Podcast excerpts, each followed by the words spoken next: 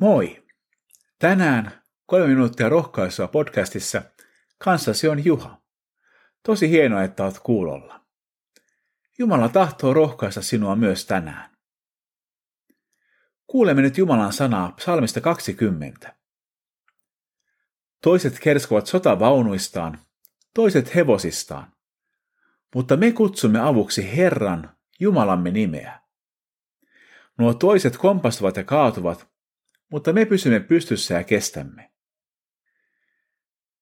On tuttua ja kovin inhimillistä, että me ihmiset kerskumme saavutuksillamme, omaisuudellamme ja ylipäätään jollain, mitä meillä on. Psalmin aiheeseen liittyen valtioiden johtajat voivat pullistella sillä, kuinka hyvät aseistukset heidän armeijoillaan on. Millaisia hävittäjiä tai panssarivaunuja löytyy? Onko peräti ydinase?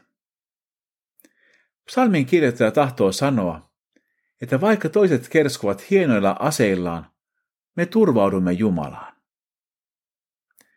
Tästä aiheesta minulle tulee mieleen esimerkiksi talvisodan ihme. Neuvostoliitto ei laskenut, että Suomen valtaaminen kestäisi 12 päivää. Sota kesti 105 päivää ja Suomi jäi valtaamatta. Ylivoimaisen vihollisen edessä Suomi rukoili. Ja rukouksiin vastattiin. En sano, että rukous olisi jonkinlainen menestysautomaatti, mutta ilman rukousta emme voi löytää kestävää onnea. Psalmin kirjoittaja sanoo, että Herraan turvautuvat pysyvät pystyssä ja kestävät, mutta muut kompastuvat ja kaatuvat. Me voimme nähdä sen myös iankaikkisuuden valossa.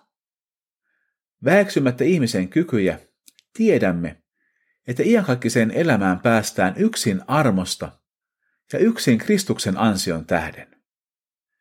Viimeisellä tuomiolla kukaan ei pysy pystyssä omin voimin. Jeesuksen työ kuitenkin kestää ja armon ovi on yhä auki. Rukoillaan. Herra, sinä tunnet meidät. Tiedät, mihin me tänään turvaudumme. Opeta meidät turvautumaan kaikessa sinuun. Vahvista meitä tämän ajan taisteluiden keskellä. Jeesuksen nimessä. Aamen. Siunattua päivää Jeesuksen kanssa.